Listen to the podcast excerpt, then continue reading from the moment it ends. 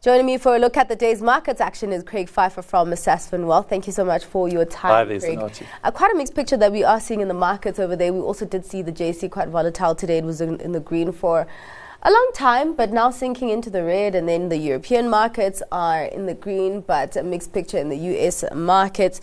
I'm just wondering what is feeding through because we have had, um, you know, disappointing uh, data coming out of the manufacturing sector in China, but also markets really waiting for monetary policy decisions from the, the, the Fed and the Bank of England.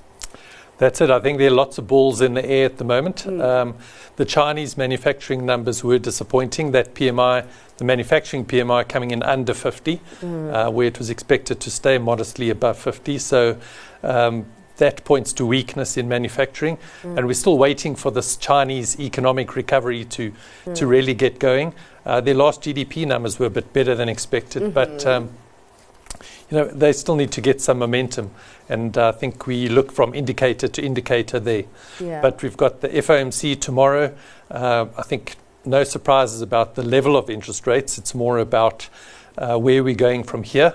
Mm. Uh, any kind of detail on that narrative of higher for longer, uh, how much higher is or how much longer is. Um, I still think we've peaked um, in terms of interest rates, but uh, you know, the governors of all of these banks are still going to tell you interest rates could well go up yeah. you know, if inflation goes up. So they're going to carry a big stick, talk harsh. But I think by and large, you know, rates have peaked. Yeah. Um, the BOE as well, no change expected there. But it's more around the narrative. Uh, and the BOE, they probably have to keep rates higher for longer than some of the others.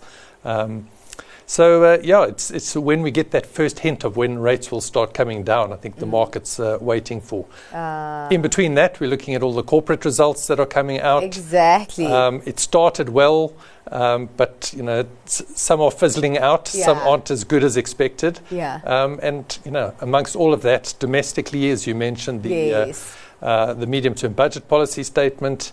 Uh, the finance minister's got to do something. uh, and I'm not even sure how he gets yes. out of this corner at the moment. You know, revenues are coming down, worse than you know, less yeah. than budgeted. Expenditures are higher than uh, than budgeted.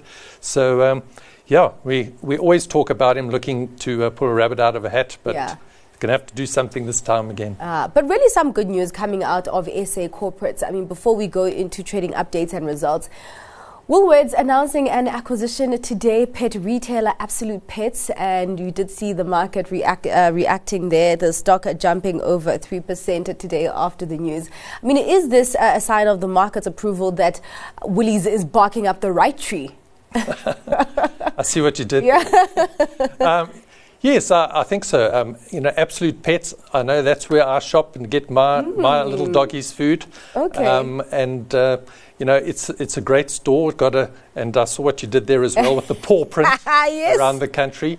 Um, and uh, yeah, it's it's a way f- for uh, you know Woolies to to yeah. get into that um, that branded store and, and, and bring those products into Woolies. So mm. um, now I can shop at Woolies for my dog food. Um, you know, wow. instead of finding those um, one of those 150 stores or yeah. whatever that, that were around the country. One but I think it's a good fit.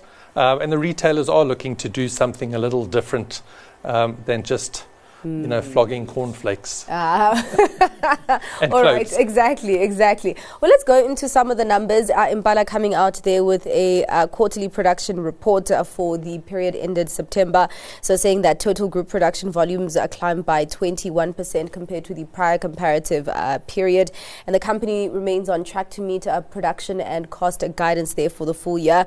Minus saying that it is responding against and mitigating the impact of that lower PGM price. And markets also reacting quite positively uh, to that update. Um, is this a spark in a depressed PGM market?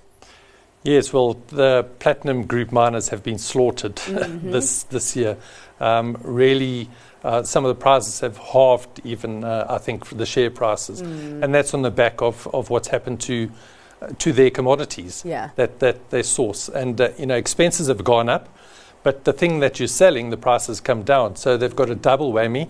Um, and that's what management talked to today um, about trying to you know, improve those efficiencies and, yes. and eke out what they can.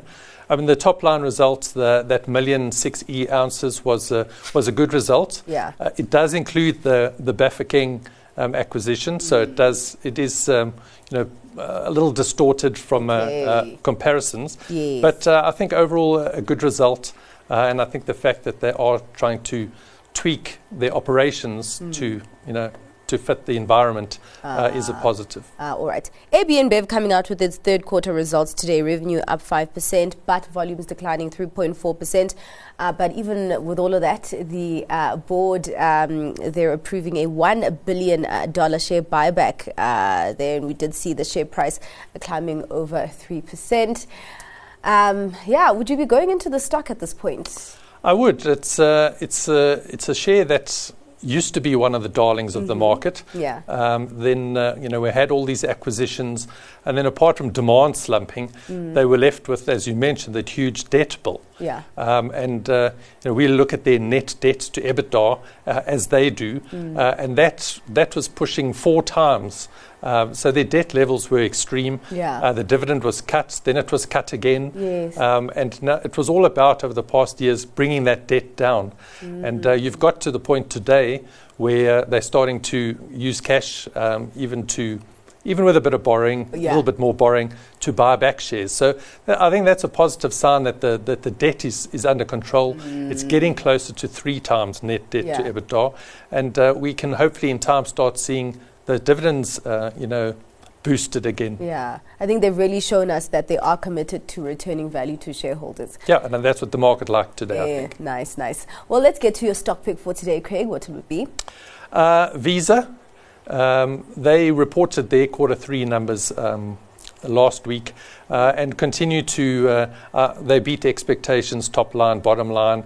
Uh, but it's one of those quality growth companies that, although it's done so well this year, I think it can still continue to, to do well the number of transactions they, they put through on a quarterly basis, on an annual basis, keeps growing up.